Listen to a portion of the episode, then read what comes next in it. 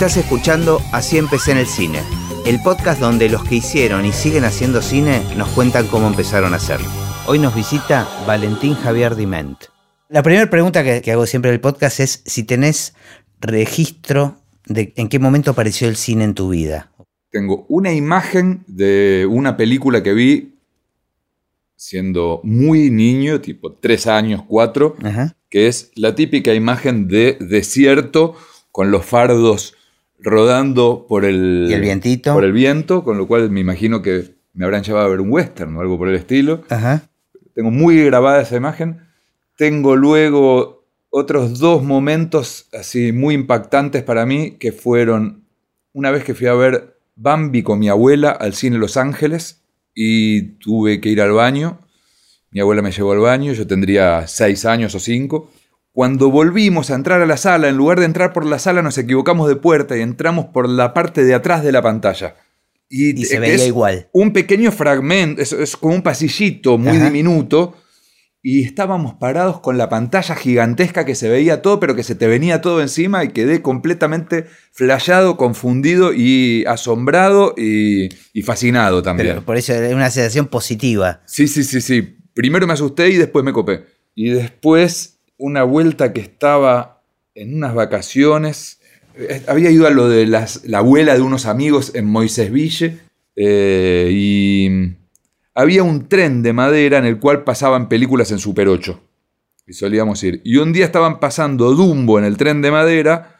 Y mientras estábamos viendo Dumbo en un tren, estaba Dum- la, la mamá de Dumbo secuestrada en un tren y Dumbo volando por la, Ah, por la verdad. ventanita hablando con ella y yo aterrorizado atiné a mirar por la ventanita para ver que no esté Dumbo al lado mío en la ventanita de ese tren. Me acuerdo de esos tres momentos como... De ahí más Iniciáticos. ir a cines siempre que tengan que ver con la temática de lo que ocurría en, en la ficción, ¿no? Claro, totalmente. Bueno, no, digamos que a partir de ahí tengo el problema de que se me confunde la ficción y la realidad. Ok, eso explica muchas cosas.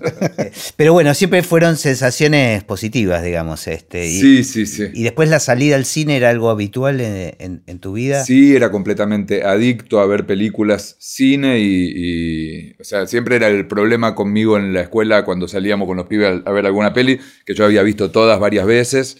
Y no, sí, sí, era. No paraba de ver cine, no. Veía cine y veía sábado de superacción religiosamente. En el No, 11. era, era un enfermo mental de las películas, no podía parar nunca. Nunca. ¿Y en tu casa había algún, este, digamos, era una casa donde el cine era importante? No, Eh, no, o- no, no. ¿O lugar viejo tenía la llevaba- cultura en general? No, mi viejo me llevaba a ver películas, íbamos a ver películas de acción, no.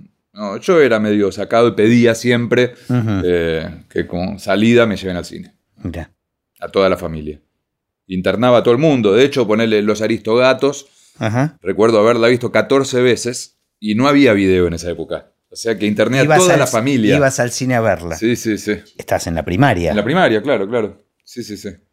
Eh. Esa o, o ponerle, yo vivía en Villa Crespo, era una de las salidas habituales, era los sábados a la tarde con, con los pibes íbamos a Club Atlanta y era ir a la Atalaya que daban, eh, muy seguido daban los irrompibles y se armaba el quilombo cada vez que aparecían los irrompibles, todo el mundo gritando, los irrompibles, los llamaron, todos pateando el piso por sus hazañas, sin parangón. La palabra parangón que viene de ahí no fue...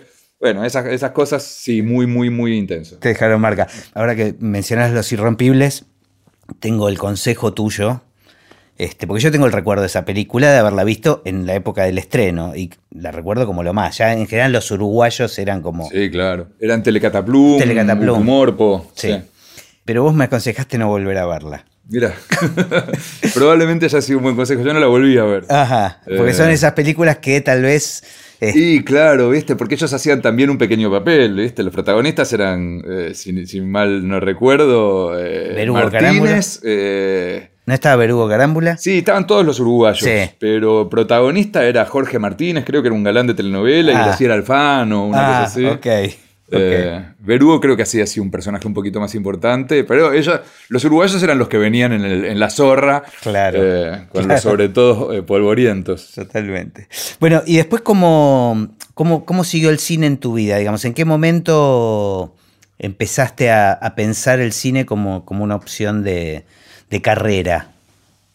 Y digamos, ya de, más de adolescente, de preadolescente, me empecé a hacer más, eh, empecé a descubrir más a partir de la Lugones hebraica, una trayectoria muy, muy común, digamos, a partir de esa, de, Lugones hebraica. Eh, eh, había muchos, muchas salas en esa época, estaba el Cine Club Buenos Aires, etcétera, etcétera. Empecé a descubrir el cine más intelectual, el cine europeo, el cine de autor, etcétera, etcétera. Y, y me impactó mucho. Y me impactaban mucho a mí la, literatura y el cine. Leía y, miraba películas, era como lo que más me gustaba hacer en el mundo. Entonces, de modo natural, me incliné hacia esas dos cuestiones, hacia la escritura y el cine, porque, nada, porque era lo que me, me salvaba, la sensación era esa, era lo único que me interesaba en el mundo leer y ver películas, entonces... Mm. Pero tenías una conciencia que había, que existía la posibilidad de, la carrera, porque digo, mucha gente tenía un gran amor, mucha gente con la que eh, estuve charlando, un gran amor por el cine, pero no se le ocurría como opción de estudio, digamos, porque aparte no había tanto,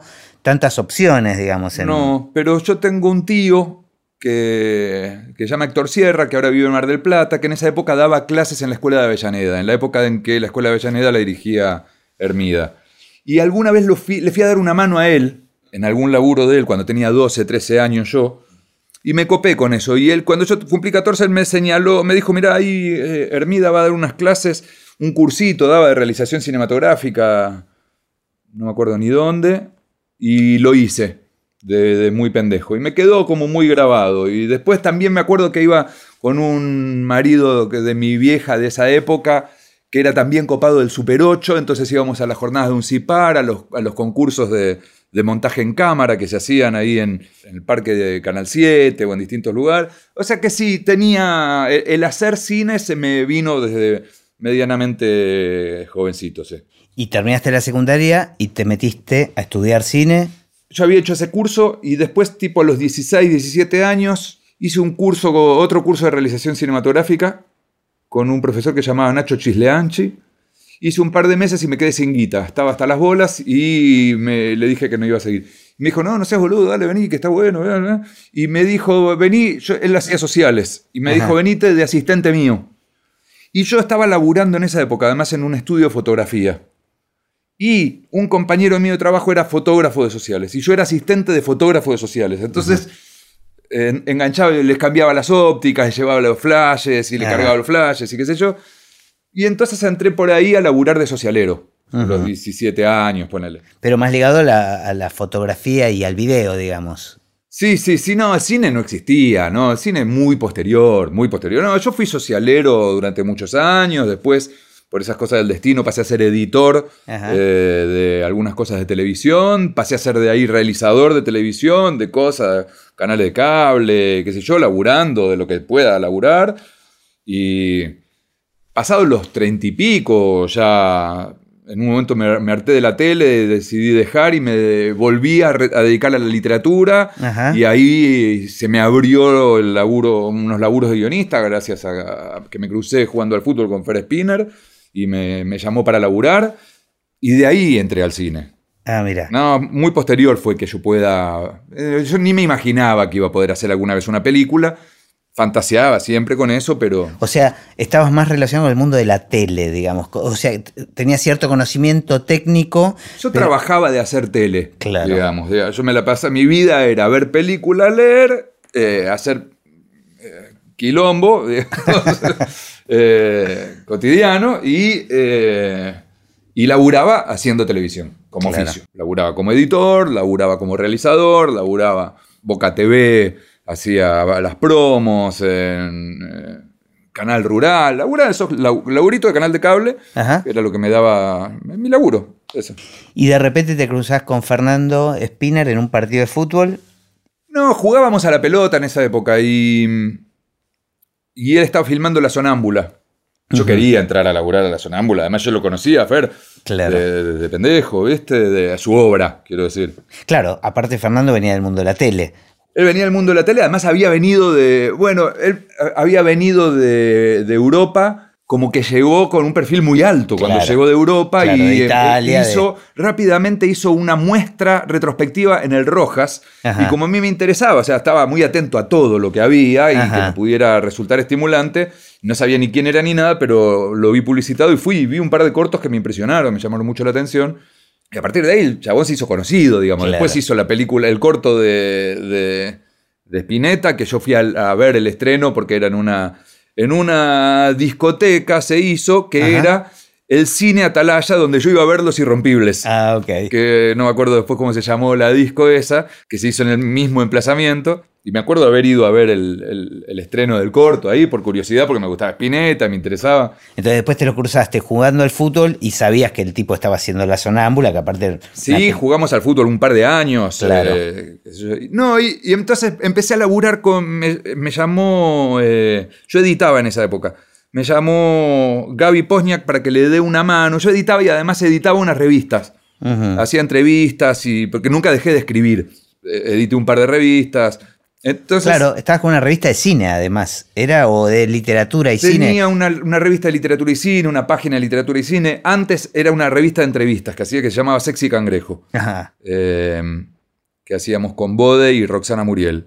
Y mm, Y eso derivó después en Mabuse, era... después, aparte, no, una cuestión que es que en algún momento, cuando ya em- empecé a aprender a hacer eh, guiones y qué sé yo, laburaba de dar clases en esa época y quería organizar unos talleres, entonces pensé que la mejor manera era escribir unas cosas y, y sobre guion y sobre cine y literatura en internet para que la gente que la leyera quisiera venir a tomar clases. Entonces eso fue como, empezó una como una especie de estrategia comercial de llamar la atención y estuve varios años haciéndolo, ¿viste? Y se fue prendiendo gente recopada además, porque después ya armó una movida que me superaba y después ya la abandoné.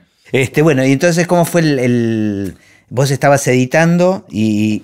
Este, Me la- llama Gaby Posnia que estaba haciendo la- el making of para que le dé una mano con el making of y las entrevistas, el, el making of y qué sé yo, la sonámbula. Y entonces un día lo veía a Fernando cada tanto en la edición, él cada tanto venía a la edición, era muy amigo de, de Gaby Posniak. Y lo llaman a él y le ofrecen un, un laburo. Eh, le, le ofrecen, no un laburo, perdón, le ofrecen hacer una nota en La Nación, en una contratapa de La Nación espectáculo o algo así, que a él le servía, pero estaba hasta las bolas de laburo. Y yo le dije, y te la escribo yo, boludo, la firmás vos.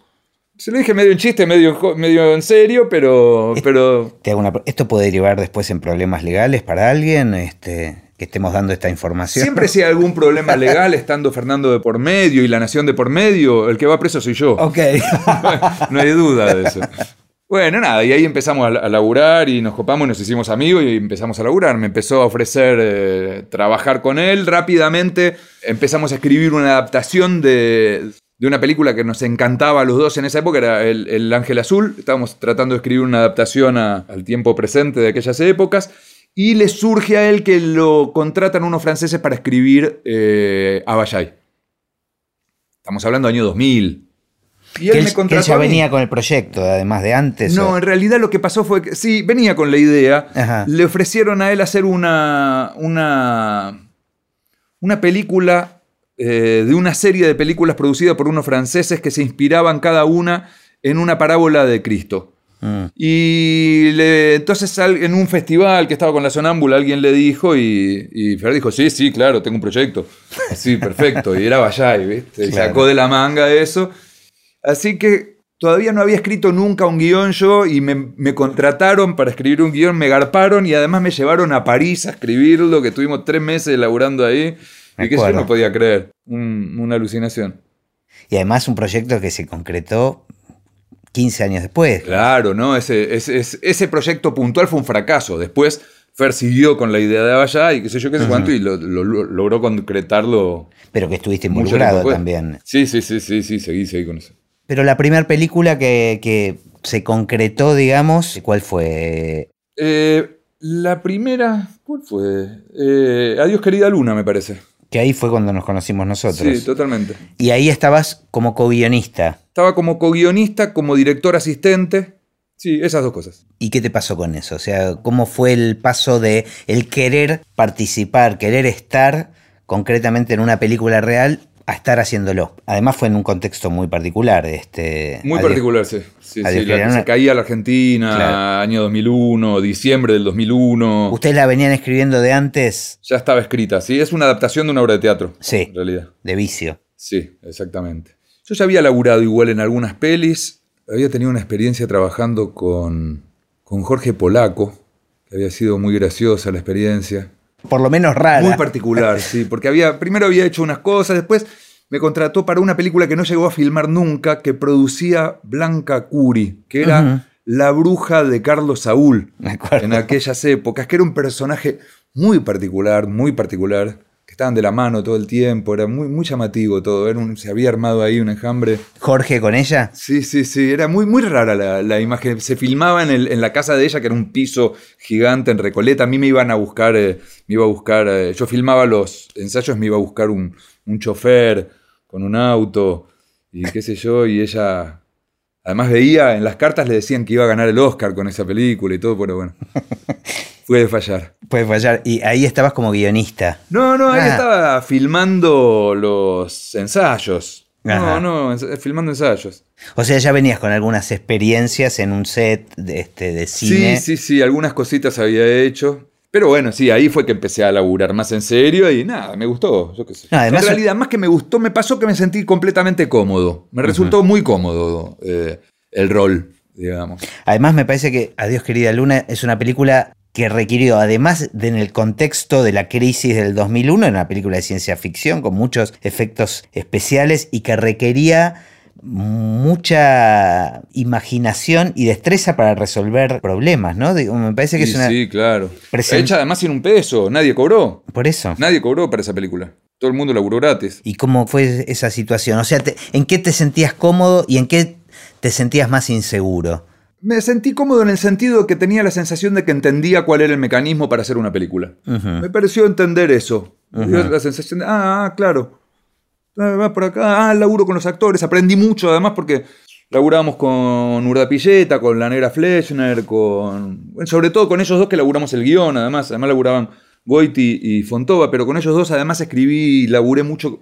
En la escritura que eran dos genios para mí, además dos referentes míos. Yo era del paracultural, yo iba al paracultural, era como un adicto al paracultural, ¿viste? Claro. Entonces era como laburar con dos grandes... Y aprendí una bocha con ellos de laburo de- de- y de dirección de actores. Y de- Fui aprendiendo un montón ahí. Y ahí estabas a la par de Fernando, digamos, compartiendo... Sí, no, él era el director, pero Sí. yo estaba todo el tiempo casi como un consultor, digamos. eh, discutíamos, como Fernando además laburaba, la- las puestas las hacíamos ahí, las puestas en escena las hacíamos ahí, las puestas de cámara se hacían en función de la puesta en escena. Entonces las discutíamos todo el tiempo. Yo era como un sparring, un sparring para, Claro. para Fernando y como Y a- tenía y buena onda te con los actores, además. Claro, a mí me encantaba, yo era, era feliz en ese, en ese rol, sí. Es lo difícil, es lo difícil normal, digamos, de tener que lidiar con la dificultad. Por Pero- supuesto, no, pero tal vez digo, había algún algún ítem, eh, digamos, así como a algunos les puede pasar con los actores, el manejo con los actores o con los efectos especiales o, con, o con la parte técnica, eh, digamos, donde vos te sentías este, más vulnerable. No, o- no, no, porque además, como yo no era el director, Claro. estaba tranquilo, ¿viste? Era puro aprendizaje. Claro, estabas protegido. de Estaba reprotegido, era puro aprendizaje, digamos. Yo salía, sí, salía a atajar penales porque era mi, mi voluntad y mi rol. Pero bueno, yo era el pibe que salía a atajar penales, ¿no? no era el director de la película ni el productor de la película, entonces no es lo mismo. Otra cosa fue cuando ya empecé a dirigir yo, que ahí sí. Bueno, es- eso es lo que te iba a decir. ¿Cuál fue el siguiente paso, digamos? Después de, Y- de Adiós, querida Luna. Después yo estaba laburando en Canal Ciudad Abierta y hacía unos documentales. De directivos estaban Gabriel Reches y Alejandro Montalbán y estaban empezando a generar ficciones. Eh, Fue al poco tiempo que se había abierto el canal, ¿no? poco tiempo después, sí. Era, fue, fue luego de un primer cambio de autoridades. Porque empezó con un agente, después pasaron a estar, a estar ellos. Y fui a decirles, loco, yo quiero filmar algo. ¿viste? Le llevé una idea más o menos esbozada y qué sé yo. Y ahí me dijeron, mirá, dejánosla pensar, qué sé yo, porque estaban laburando con gente conocida, ¿viste? Estaba, estaba Velotti, estaba Pablo Reyero, me parece que estaba. Eh, Caetano, que había estado metido incluso en la dirección técnica o artística del canal.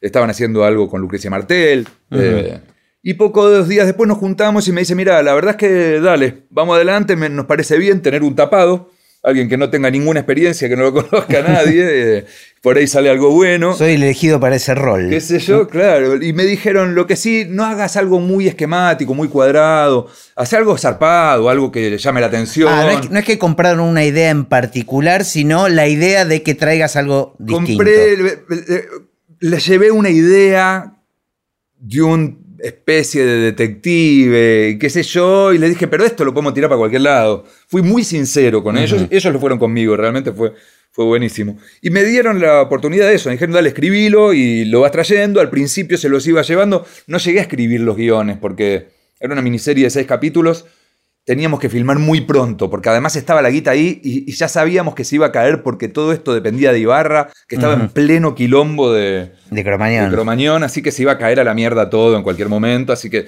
metele, metele, metele, vamos, vamos, vamos, vamos, hice unas escaletas de todos los capítulos. Al principio se las llevaba y después me decían, no sé, ni sé lo que estás haciendo, boludo, no, no me las traigas, tráemelo. Y Filmar- film- filmalo y tráelo. Totalmente. ¿Esto fue Beinace? Esto fue Beinace, sí. Ajá. Y ahí, sí, ahí salimos a, a laburar, digamos, con muy poco dinero. Hicimos una, una miniserie de- que quedó de cinco capítulos finalmente. Que era de- como de terror, eh, ¿cómo, ¿cómo la definirías? No, una, una miniserie extrema que atravesaba muchos, muchos géneros, porque tenía un primer capítulo que era como un thriller, eh, después entraba en un par de capítulos que eran como re densos, medio de terror psicológico, re espesos. Después se iba en un delirio a una especie de comedia romántica completamente limada y terminaba resolviendo con una especie de ciencia ficción. Experimenté, ¿viste? Experimenté y experimenté. Y ahí se traducía un poco tu amor por el, por el cine de género, ¿no? ¿Es lo que realmente te gusta? No sé, la verdad, eh, si hay una cosa que me gusta, digamos, eh, a mí el cine de género me encanta, siempre me, me encantó. Me pasa también que a mí me gusta el cine que, o sea, el cine de género en tanto y en cuanto puro producto me aburre, Claro. digamos. Me interesa cuando adentro del estuche del cine de género Hay algo que, que alguien queriéndole hacer algo al mundo o Claro. algo a alguien, digamos, ¿entendés? Cuando es, te quiero hacer un producto que esté bueno, prolijo, que te entretengas y qué sé yo, bueno, puede ser que me guste más ver eso que ver una película más pretenciosa, eh, igualmente vacía. Claro. Eh, pero, pero sí, no es está que bueno como, el- como cuando el género eh, marca simplemente los andariveles donde Sí, poder, claro. poder contar algo interesante, Sí, ¿no? totalmente. total- Algo que, que es. A mí me interesa algo que, que sacuda un poco. Igual los gustos van cambiando mucho, ¿viste? Con los años. A mí me han gustado distintas cosas. Digamos, cuando era más adolescente, un gusto nuevo erradicaba los anteriores. ¿viste? Ah, sí, directamente. Y ahora que Lo está más a ser una grande, porquería. Ahora, claro, y ahora que está más grande se van sumando más o menos Está y se van combinando de otro modo. Claro. Eh, me interesaba el género, pero a su vez la historia quería contar algo del mundo, digamos, y tenía como una especie de ínfulas provocativas y de, y de pretensiones de opinar y de, y de molestar o, o- o de expresar. De molestar, pero a su vez es expresar la molestia que uno tiene con el mundo, Claro. que uno tenía en ese momento con el mundo. Entonces, bueno, esa Sí, era puede ser la molestia o la fascinación o, el descubrimiento. Sí, ¿no? no, en, en este caso era la molestia. Claro, Sí. claramente. Sí, si lo ves te vas a dar cuenta rápidamente que era la molestia. Igual eso lo hiciste en, en un formato, era video, ¿no? Eh, Eso era video y además eh, elegí hacerlo en 4.3. Por ejemplo, en esa época se estaba empezando a usar mucho el 16.9 porque no quería falsear la idea de... no es cine, es televisión. Exactamente, exactamente. Y, y es lo mismo que sea cine o televisión, digamos. Fue un laburo muy arduo y que me llevó mucho tiempo editarlo, porque además fue como solo tenía una escaleta, no tenía ni un solo diálogo, no tenía ni idea de lo que iba. O sea, yo sabía, hoy tenemos que filmar la escena en la cual a Beinace le pasa tal cosa, que yo sabía que era importante para el futuro, para tal cosa del futuro, y del- pero no tenía los diálogos, no tenía, y ahí improvisamos todo con los actores. Fue un, todo el tiempo era el, el vacío de tirarse a la pileta, de que nadie tenía idea de qué mierda íbamos a hacer, Claro. y que lo íbamos probando, y que muchas veces además descubrí una cosa esencial de, de- de si es que tuviese yo un estilo para dirigir actores, lo descubrí ahí, que es darle bola a lo que no me gusta. Digamos, no me gusta. No, ¿Qué onda de actuación? La verdad es que no, Y no darle le bola en mucho. en el sentido de seguir trabajando, digamos. De de decir, no, hagámoslo de nuevo. Ok. ¿Por qué? Y la verdad, a veces sé, a veces no sé. Pero no hacerse el boludo con lo que ves y decís, no, no, no estaba bueno esto. Y plantearlo y parar la pelota y qué sé yo, en la medida que los tiempos te lo permitan también, ¿no? Pero. Ahora, qué curioso porque venías, digamos, yo te conocí en esa época y venías de estar trabajando muy metido en, en guion, justamente. O sea, Mm. qué, qué contradicción que Sí. tu primer trabajo, el guion eh, quedó relegado este, a, a la improvisación. Sí, sí, de hecho yo laburaba con un equipo de guionistas, tenía un equipo de guionistas con los que laburaba siempre, que era Martín Blusón, que con, con todos seguimos laburando y seguimos en contacto, Martín Blusón, Germán Val y Santiago Adida. Y laburábamos siempre juntos, estábamos haciendo cosas por encargo, nos encargaban, me, me estaban llamando bastante para escribir guiones, ¿viste? Y entonces, bueno, agarrábamos, incluso unas partes iban para uno, derivábamos. Pero aparte hacías, te gustaba analizar guiones. Sí, o sea, sí, eh, sí, totalmente. Y además estaba como eh, descubriendo la- los entresijos de la estructura y de la, de- del oficio del guion. Y de repente tenés la oportunidad No me daban los tiempos. Claro. La verdad es que no me daban los tiempos. Era, fue como muy contundente. Además fue lleno de quilombos en el sentido de que primero, desde que me dijeron podés hacerlo hasta que lo em- pude empezar a hacer, pasaron 20 días, un mes. En 20 Nada. días, un mes tuve que armar todo el equipo, el equipo técnico, empezar a armar el elenco. El protagonista iba a ser Urdapilleta. Filmamos dos semanas. Se fue Urdapilleta, se, se atacó, estaba tremendo, se atacó, se fue. Tuve que cambiar de protagonista, filmar de nuevo todo lo que habíamos hecho. Eh, por suerte se armó una banda maravillosa y entró Siembroski, que era el primero. Yo antes de pensar en, en Urdapilleta había pensado en Siembroski, Siembroski no podía. Hablamos con, con Urda, entró y después se fue. Y después, bueno, viste esas cosas. Ahora, una confianza absoluta entonces en los actores, digamos. En los actores y además yo no tenía muy claro si yo podía dirigir actores o no. Digo, de pendejo le tenía pánico a la dirección de actores. Le tenía pánico. Por, por varios motivos, ¿viste? Esta cosa también... Porque uno se siente juzgado, ¿no? Como director, cuando sos pendejo, te sentís juzgado por el actor. Eh, y, y- y a mí me importaba mucho e- ese qué dirán. Entonces me paralizaba un poco eso. Entonces como, bueno, ya más grande, con un poco más de experiencia en laburos ajenos y qué sé yo, dije, bueno, veremos. Y ahí descub- me descubrí director de actores, ponerle. No sabía yo que podía dirigir actores. Y además las circunstancias te obligaron. O sea, es genial como a veces la misma, y esto se- me parece que es algo que se repite un montón en el mundo artístico, la misma complicación Obvio, sí.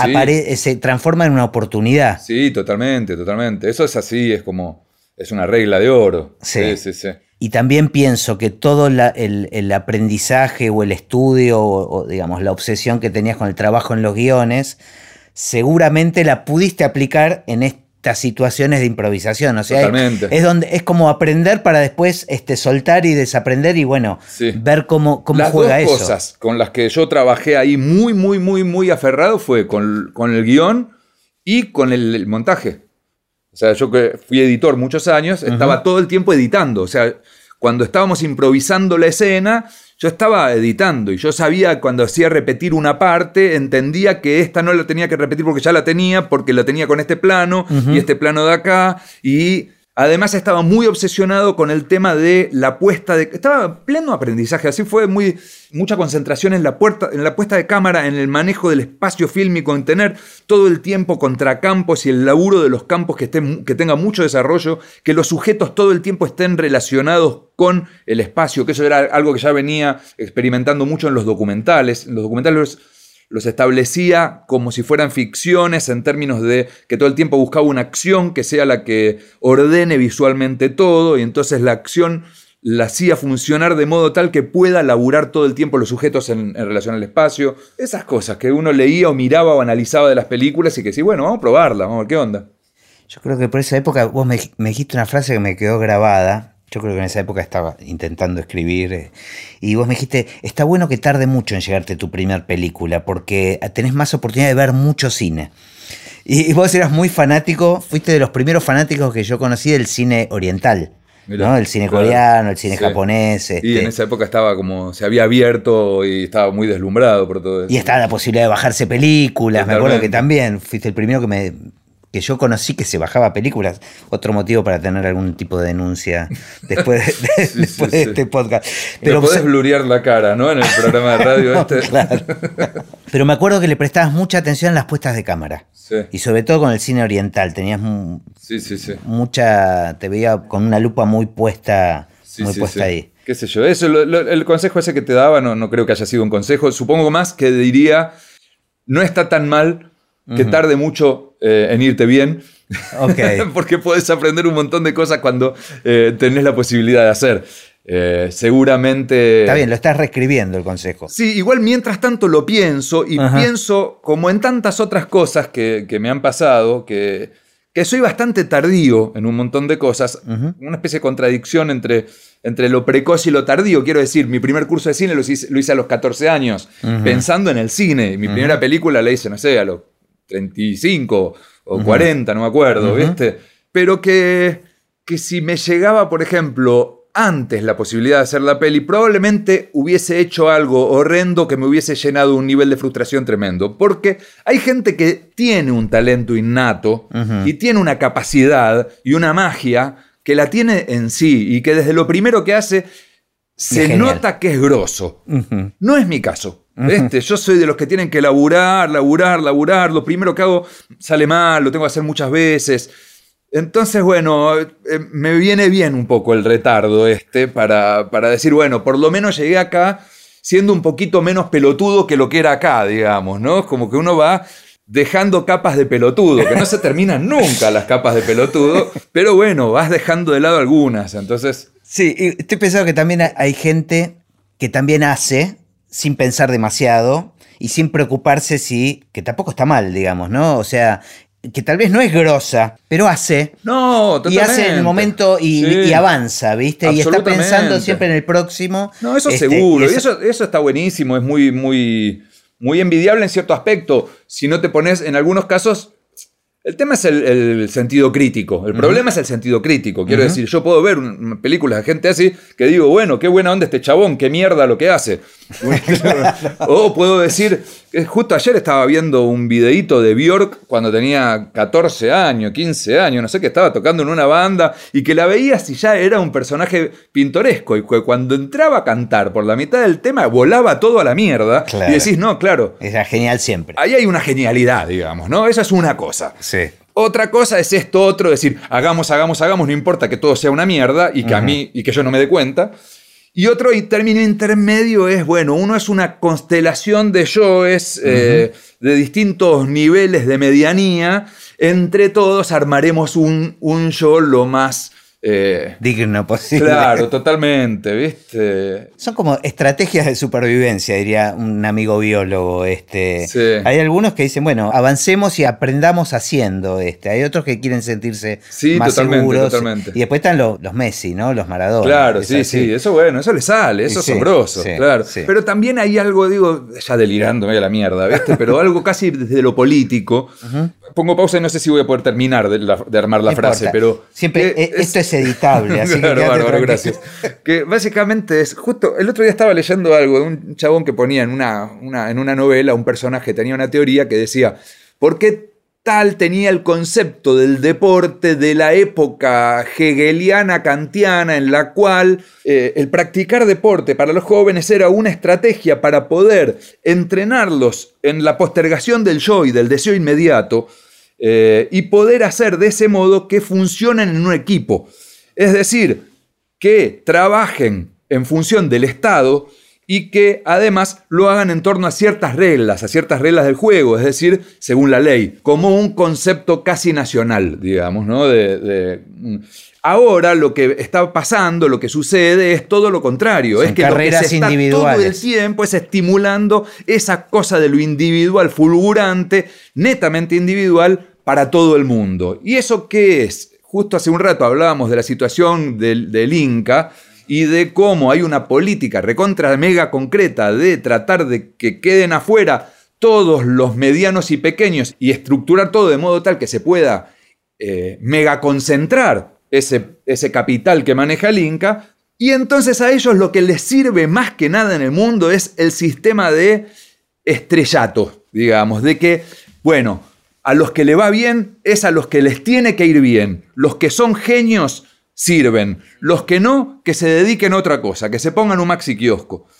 Este concepto iría en contra del otro concepto que, que yendo a otro lado, digamos, a otra cita, eh, leí hace un, tiempo también un artículo en el cual, eh, creo que era Levi Strauss, que decía, el, arte eh, no es esa llamarada, esa cosa, el arte es un, lugar donde la gente deposita un montón de cosas de las que se alimentan los artistas que siguen. El objetivo, digamos, es el espectador, es el lector y es sobre todo que haya todo el tiempo una alimentación para que el otro que se cope en escribir algo, justo cuando leyó lo tuyo, se le disparó algo que, aunque a vos te hayan leído ocho personas. Lo colectivo, lo comunitario, contra lo eh, individual, individual extremo, digamos. En el medio está el peronismo, digamos, ¿no? Donde está el cuidado de lo colectivo y lo comunitario sin descuidar la posibilidad de generar eh, algunos que logren concentrar porciones de capital, digamos. Eh, me fui completamente a la mierda. No, me encanta, me encanta. Igual tenés esa capacidad que te la conozco desde que trabajamos juntos en Abayay, de cambiarme el orden de todas las partes que yo ya tenía. Este, ah, ok, ok, este, perdón, perdón. No, porque una, de las secciones es cómo ves el futuro del cine, ah, este, bueno, bueno. O, que me cuentes este, alguna anécdota, pero vos ya, ya pasaste por todas esas. Sí, no, no, igual esto era como una. no, pero me encanta, me encanta, me encanta escucharte, siempre me resulta interesante charlar con vos, así que está, está buenísimo. Retomando el tema de la carrera, ¿en qué momento pasaste a hacer una película? la primera peli que hice yo fue La memoria del muerto. Yo ya cuando empecé con, con Beinace, eh, ya para mí era una peli. O sea, era una miniserie, pero ya para mí estaba laburando como que estaba laburando una peli, realmente. Ya desde un poquito antes, ya desde los pequeños documentalitos, unos documentalitos chiquititos que hacía, que a mí me encantan, ¿viste? Cuando mirás para atrás y decís, mira qué bueno que estaba esto. Una poronga, unos cositos de 12 minutos. ¿Que están online? ¿Están...? Eh, me parece que no que ya los subiré próximamente. ¿Cómo se llamaban? Mi viejo se llamaban. Y eran padres varones con sus hijos. Ajá. Eh, cada uno un padre con su hijo o hijos y la relación, el mundo que visto a través de esa relación. Ajá pero que ya estructuralmente y visualmente lo estaba manejando con un criterio, con un criterio de experimentar en la puesta de cámara, de experimentar en la composición y en el espacio y en el montaje y en, bueno, todo lo que veía y analizaba. Yo me enfermaba, era muy enfermo de analizar películas todo el tiempo, todo el tiempo, todo el tiempo. Y además teníamos los talleres, teníamos alumnos, no, sé si mencionarte, pero que... Ahí nos conocimos. Que, claro, que que eran muy entusiastas y que además a mí me gustaba mucho que podían ellos mismos traer un montón de cosas y era, era muy colectivo el laburo del análisis de las películas. Realmente era muy grupal y era muy creativo y qué sé yo. Entonces, bueno, ya cuando empecé a hacer eso en, para Ciudad Abierta, ya, yo para mí ya estaba haciendo cine. Digo la verdad, era algo audiovisual, ficción audiovisual. Era como haber puesto el primer pie en el cine. Digamos que el primer día de rodaje de La Memoria del Muerto no sentías que estabas haciendo tu primer película, de alguna manera. No, sí, tenía, era una, cosa particular, qué sé yo, pero no, no, era, no era eso, no era eso, no, no, tenía esa cosa, wow, llegué. Claro. Estoy haciendo una. No, no, no ya sentías que habías aprendido un montón de cosas. Sí, era como una continuidad. Era una continuidad de sumar una forma más a lo que me importaba, que era el relato audiovisual, ¿viste? Que era televisivo, video, cortometraje, peli. Además ya filmás en video, ¿viste? Claro. Eso también suma, porque si hubieras filmado en film con mi primera película, hubiera sido alguna gran diferencia seguramente. Claro. Pero bueno, era, era video, no es, no es lo mismo. No era tan distinto el soporte, digamos. Laburé con todos amigos, eh, qué sé yo. ¿Y quién, quién era el punto, digamos, tu punto de apoyo más importante? ¿En qué momento es eso? No sé, en los distintos momentos. Tuve montones de referentes a lo largo de la vida en los distintos momentos, ¿viste? Eh, Igual te lo decía, me parece más en función del rodaje, digamos, en el momento del rodaje. Bueno, ponele, descubrí eh, en ese rodaje la importancia que tenía el sonidista como punto de apoyo. El, el, que estaba ahí escuchando lo que le llegaba al microfonista, que era, era Seba González, que hoy cumpleaños. Ah, mira. Así que no le dije nada, así que feliz, cumple. Feliz cumpleaños, Seba. Eh, entendí ahí, porque yo oigo mucho, me importa mucho la, la voz y todo eso, y entendí ahí que me podía apoyar muchísimo en lo que era eh, el juicio las, en las actuaciones y, y ante ciertas inseguridades y qué sé yo, tenía un gran referente en el sonidista. para, cada, para distintas cosas. Y en, en- en Claudio Beisa, que es el, el director de fotografía, me apoyaba muchísimo para lo estético. No, sí, en todo, la verdad. No. Y a la vez, digamos, escucho mucho y a la vez hago lo que se me canta. ¿no? Hay como Y te pasa con, con la peli que lo mismo que con, con- con estos documentalitos que hacías, la ves para atrás y estás contento con la no peli. que- tanto, con la peli esa no tanto. Eh, Ajá, ¿por qué? Con distintas cosas. O sea, ¿qué sentís que aprendiste en esa peli? La peli esa, cuando la presentamos, esa peli era un guion de Martín Blusón que lo reescribimos. De pedo entramos con. De pedo digo porque me entero que está cerrando ópera prima en esa época y, y Martín me había traído un guioncito que estaba preparando, ni siquiera lo tenía del todo laburado y me entero que están, que están cerrando eso y digo, bueno, en dos días cierra esto, ¿lo puedo presentar? Martín, dale, presentémoslo. Dale, lo presentamos. Y entró esos misterios que nunca me imaginé, una cosa así.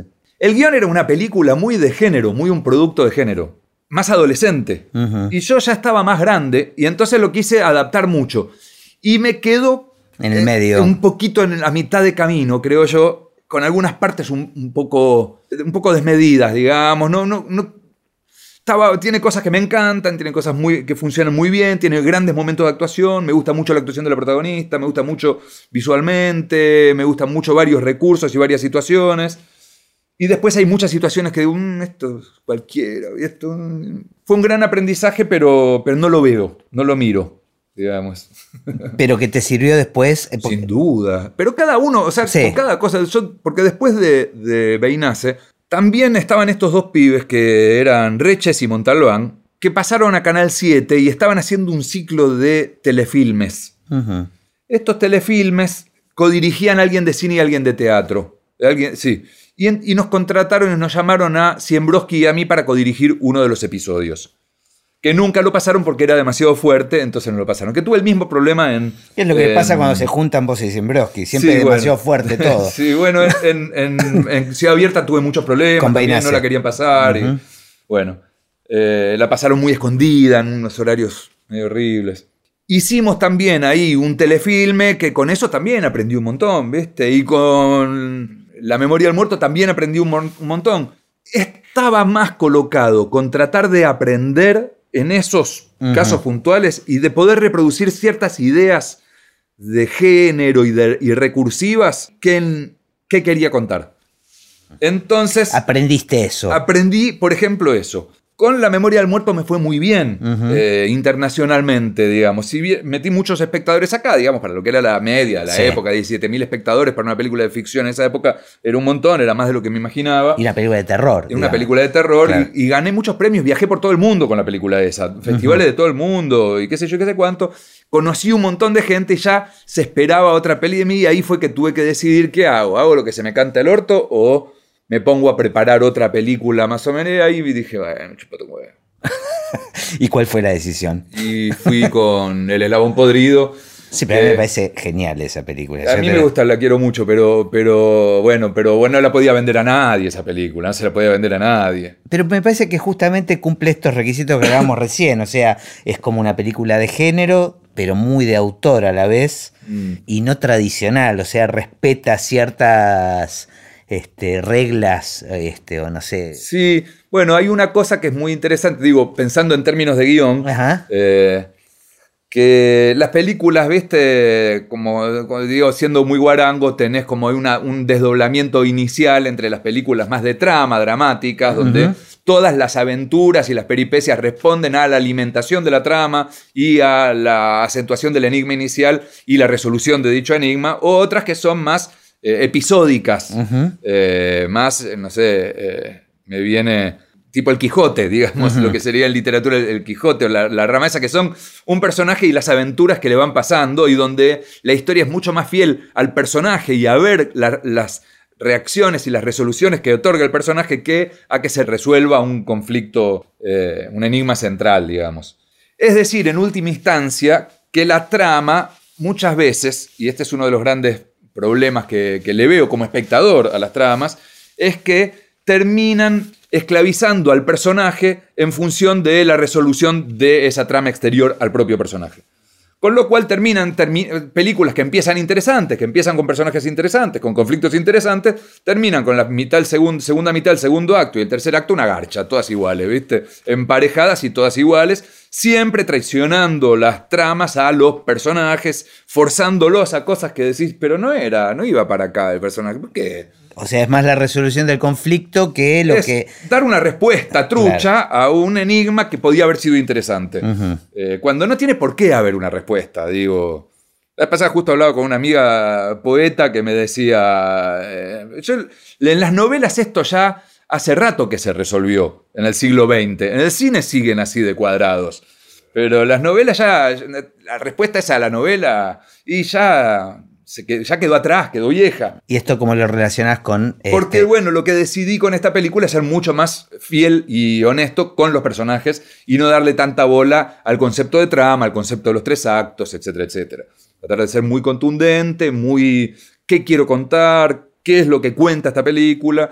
De hecho, como me daba miedo que quede corte, que quede demasiado rara, le sumé una serie de subtramas que a la hora de editarlas se las volé a todas a la mierda y volví a la idea central. Y esto lo habías trabajado desde el guion. Sí. O sea, ¿no se repitió la experiencia de la improvisación o dejas abierto? No, no, no. abierto no, algo no, no. No, no, no, improviso. Sí, bueno, charlo con los actores, modifico cosas, pero no, no, no, no laburo improvisando. Sí que soy muy permeable a, lo que juega, juegue a las, en la puesta en escena, a improvisaciones posibles y en la puesta también resuelvo muchas cosas en el momento, pero no, no, no improviso, no es improvisar eso, digamos. Improvisar es tirarse al vacío. Es muy distinto. O sea, mucha, mucha gente dice, no, yo improviso, y volvés y decís, no, eso no es improvisar. Mm, ok.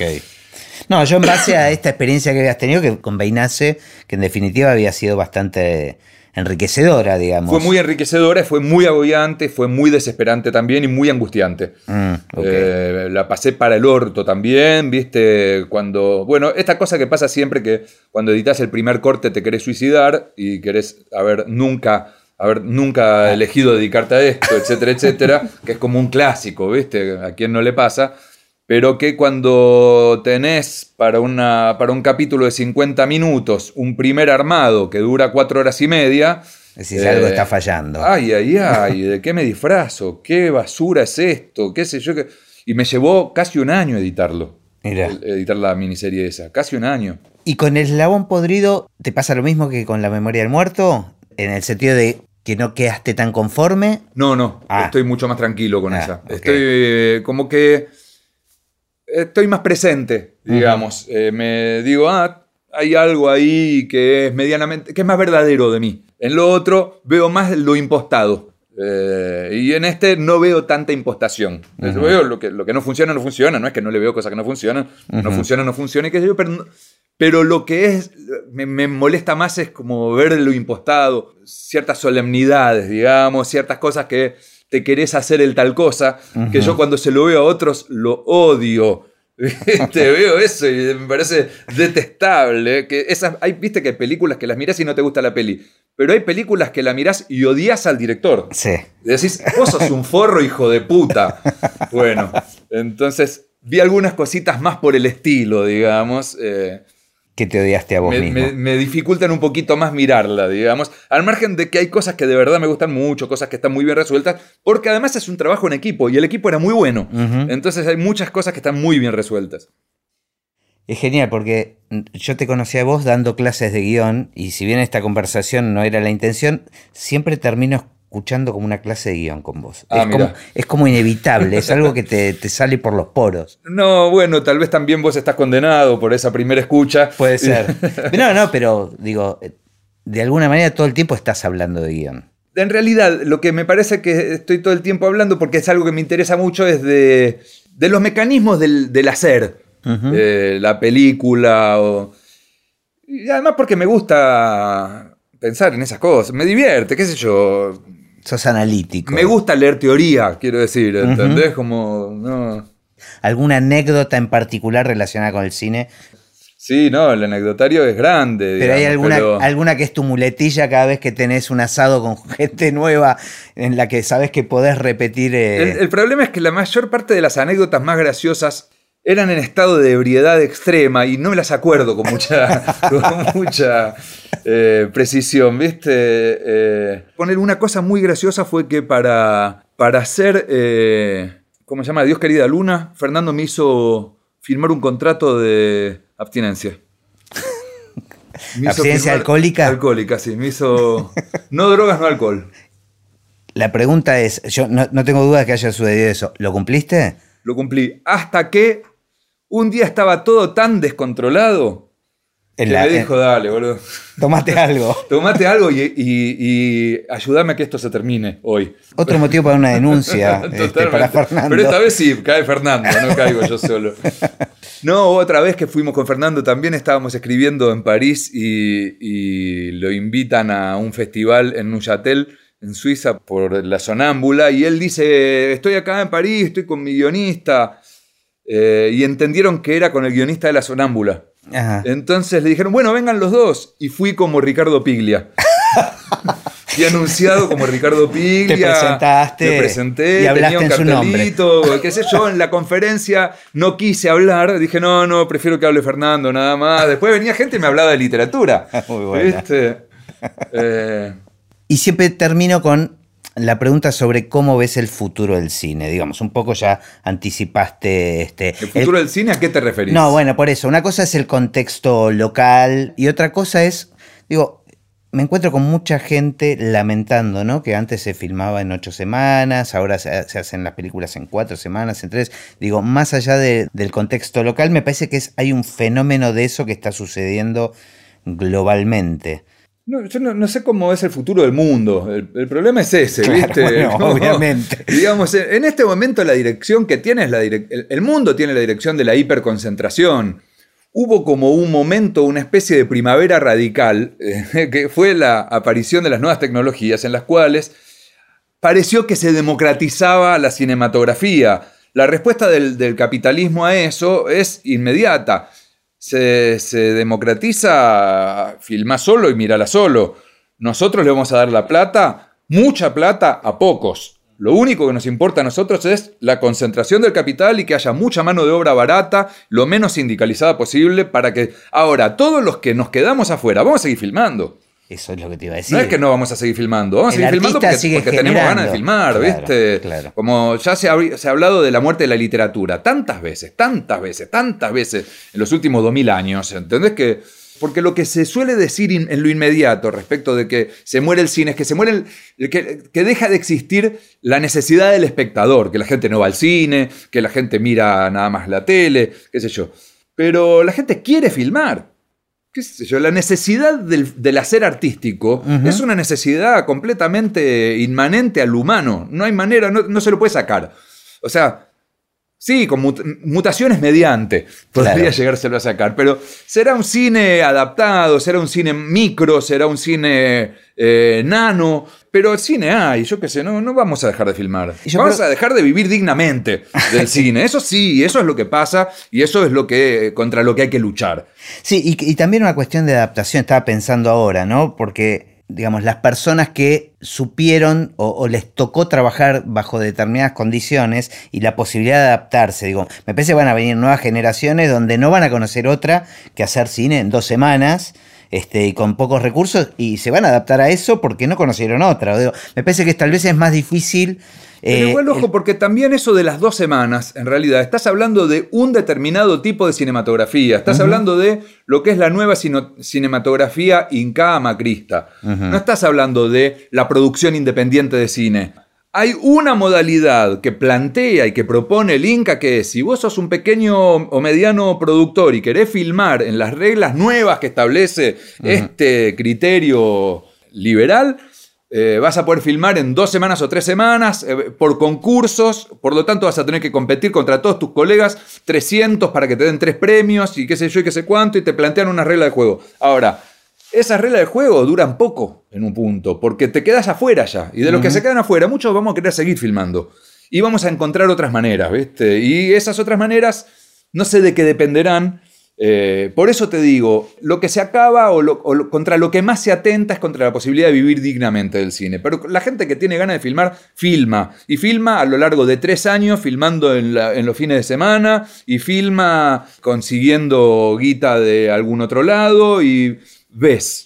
Está bueno. El, problema es ese, es la democracia eh, real, el Estado protegiendo y dando la oportunidad de que mucha gente viva de eso, y bueno, lo que dificulta como siempre, lo que se dificulta es que los que dirijan sean los pobres. Porque los que terminan produciendo y dirigiendo son los que tienen un billetín como para poder armarse esto y ahora, la posibilidad que venía creciendo de que los pobres estudien, de que los pobres pasen a ocupar un lugar preeminente, y eso es lo que están interrumpiendo. Pero bueno, es el objetivo de ellos, y la lucha seguirá el cómo se cuenta, el cómo se mira, el cómo se estructura, porque el cerebro, eh, la, psiquis, la manera, el lenguaje se estructura eh, básicamente en tu entorno, en tu entorno de nacimiento, de crecimiento, ¿viste? No habla y no piensa en términos eh, lineales igual un villero que alguien que nació en Palermo. No, no piensan, no estructuran igual el lenguaje, por lo tanto ya es al margen, porque el de Palermo puede ir a buscar las historias de la villa y contarlas y hasta contarlas muy bien, pero de lo que nos estamos perdiendo es que se ataque con la estructura predominante burguesa del lenguaje cinematográfico. Sí, la diversidad en definitiva, ¿no? Sí, la movilidad de eso, la movilidad del lenguaje. O sea, básicamente la concentración de capitales conlleva de modo natural una, una, forma de, hacer estáticos los lenguajes. ¿Por qué? Porque los tenés que repetir. Porque lo que te piden es repetición, porque la gente trabaja por repetición. ¿Viste? Y es así. Me acuerdo eh, con Urdapilleta hablando una vez de, unas películas, yo le preguntaba sobre la estructura o, si no le daba bola a eso. Y decía, ¿qué? A esa cosa de los tres actos eh, que hacen los yanquis para, para contarle cuentos y para poder no darle de comer a los niños muertos de hambre y muertos de frío. Eso es una definición básica del espectador medio. Eh, esa es la mentalidad que, que requiere ese nivel de repetición, digamos. Entonces, si no querés meterte contra el lenguaje, y está bien concentrar el capital, porque el lenguaje actual es el lenguaje del capital concentrado. Bueno, gracias Javi. Un, gracias a vos y me va a dar mucha vergüenza, boludo. No, porque... Oírme me va a dar mucha vergüenza. No, no, yo, Este... no, yo me quedo siempre con todo lo no dicho. ¿Qué te gustaría? ¿Querés agregar algo? No, no, no quiero tampoco.